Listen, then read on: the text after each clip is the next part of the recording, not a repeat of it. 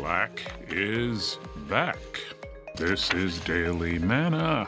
It is intended to feed your faith and starve your doubts.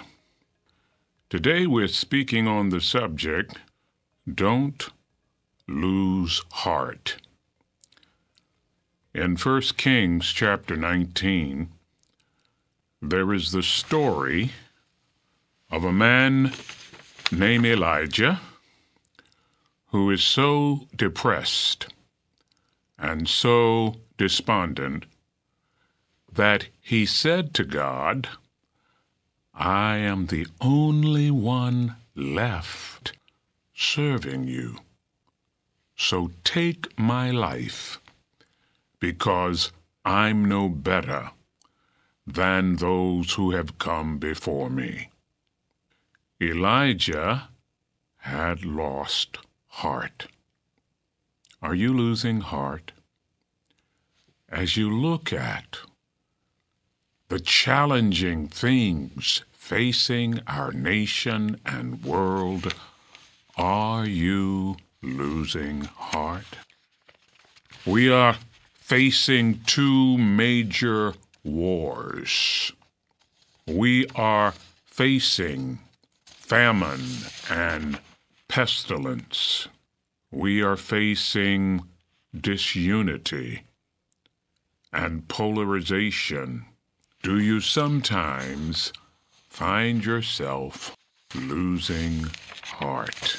Well, there is a Bible verse that may be helpful. It reminds us that good sowing brings good reaping. There is a law of sowing and reaping in God's universe.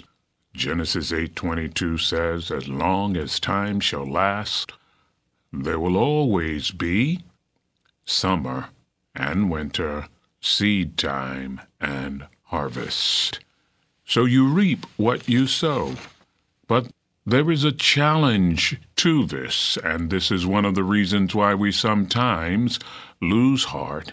You do not always find that the seed you planted will indeed bring the harvest that you want. You reap what you sow. And so 1 Corinthians 3 6 says, Paul speaking, I planted, Apollos watered, but God gives the increase. He's the Lord of the harvest. Matthew 13 talks about four kinds of soil rocky soil. So rocky the seed does not even penetrate it. Wayside soil. Soil where the seed is trampled underfoot. Thorny soil soil where the seed germinates but is choked by the thorns. And Jesus said, One thorn is the cares of this life, another thorn is the deceitfulness of riches, another thorn is anxiety about many other things. But if you keep planting, even though only 75% of your seeds may hit and not bring forth the 25% that does, that one soil, good soil, will bring forth, the Bible says, 30 times as much, 60 times as much, and a 100 times as much. Be encouraged.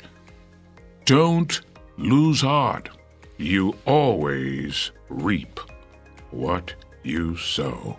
God bless you.